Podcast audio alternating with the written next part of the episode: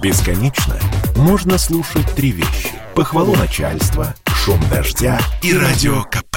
Я слушаю радио КП и тебе рекомендую.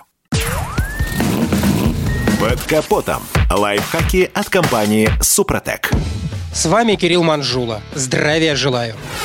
Официальная статистика последних лет утверждает, что количество автомобилей, оснащенных механической коробкой передач, стремительно сокращается. Последние цифры говорят, что таких машин у нас в стране из общего объема было продано чуть меньше 40%. Это и понятно. Автоматы, вариаторы и роботы по многим критериям куда удобнее. Но тем не менее, любителей старой механической классики еще хватает. А потому вспомним несколько правил эксплуатации МКПП. Ведь порой Водители, сами того не зная, приговаривают механику к дорогому ремонту.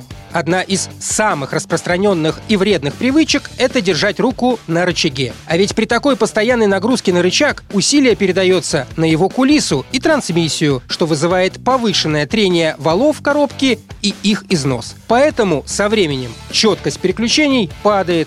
Далее, часто автомобилисты, можно сказать, забивают передачи. Если водитель не до конца выжил сцепление, то передача включается с характерным хрустом. Это мучаются синхронизаторы, испытывающие повышенную нагрузку. Со временем это приводит к их износу, а еще быстро стачиваются зубья шестерен и ломается муфта в механизме.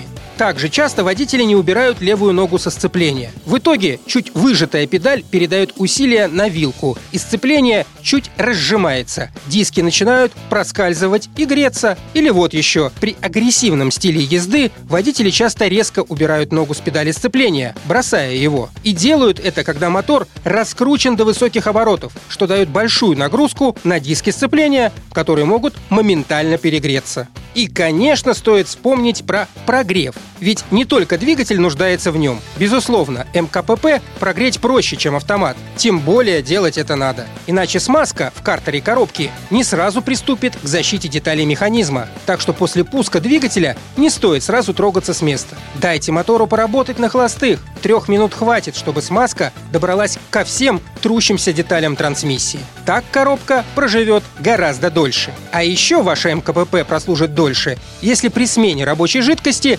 залить в нее синтетическое трансмиссионное масло Супротек Атомиум.